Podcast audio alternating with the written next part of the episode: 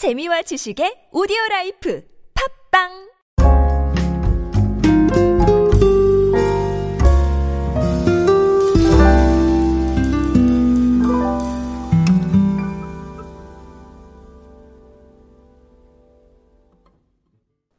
자, 오늘은 결론부터 시작하고 가겠습니다.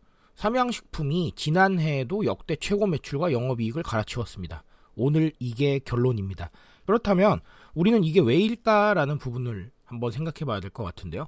오늘은 그 왜에 대한 어느 정도의 해답이 될 것이라고 생각을 합니다. 물론 제가 100%를 알 수는 없겠죠. 왜냐하면 제가 삼양식품 직원은 아니니까.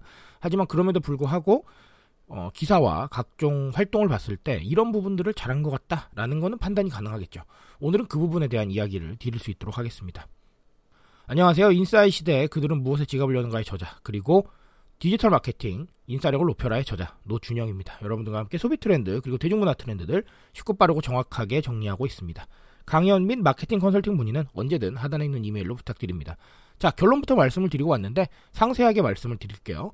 삼양식품이 지난해에도 역대 최고 매출 그리고 역대 최고 영업이익을 갈아치웠습니다.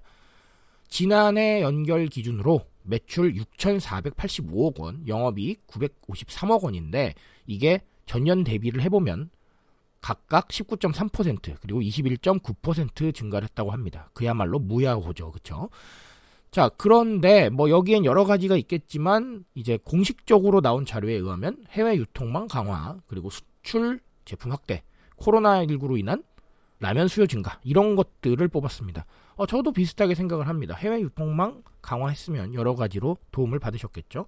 자, 이런 부분들이고 그렇다면 우리가 여기서 끝나면 안 되겠죠. 예, 좀더 들여다봐야 될 것 같은데 일단은 첫 번째는 저는 코로나19로 인한 라면 수요 증가 여기에 주목을 했습니다. 아무래도 집밥 트렌드 혹은 뭐 내식 트렌드 이렇게 얘기를 하는 그 홈코노미와 연관이 좀 있기 때문이죠.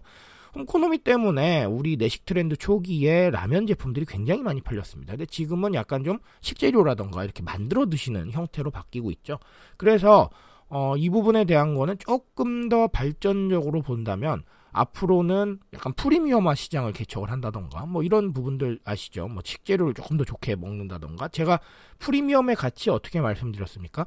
무조건 flex 하는 게 아니라 내가 어딘가에 쓰려고 했던 비용을 안 썼기 때문에 그 비용 안에서 합리적인 프리미엄을 추구하고 있다. 이렇게 말씀을 드렸죠.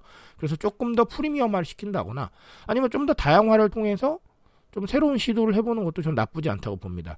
제가 말씀드렸듯이 라면 매출이 떨어지진 않을 거예요. 네, 떨어지진 않겠지만 그럼에도 불구하고 사람들이 이 내식 트렌드가 장기화가 되면 라면 같이 빨리 먹고 빨리 해결할 수 있는 이런 부분들보다는 좀 더 맛있는 걸 찾을 가능성이 높습니다. 왜냐하면 지겹거든요.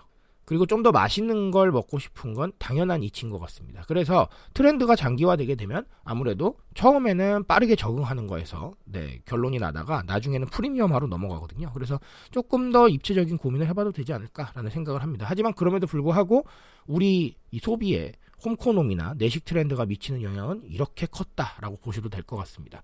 그리고 제가 개인적으로 주목한 또 다른 요소는 사실은 펀슈머인 것 같아요. 제가 펀슈머 공략을 꼭 하셔야 된다라고 굉장히 많이 강조를 드렸고 외부 강의에서도 제가 굉장히 많이 말씀을 드렸습니다. 책에서도 말씀을 드렸고요. 그런 이유는 딱 하나예요. SNS 친화력이거든요. 우리가 신기하고 재미있으면 SNS에 인증하는 경우가 많습니다. 그런데 삼양식품은 정말 SNS에서 많은 인증과 대란을 일으켰어요. 뭐 때문에?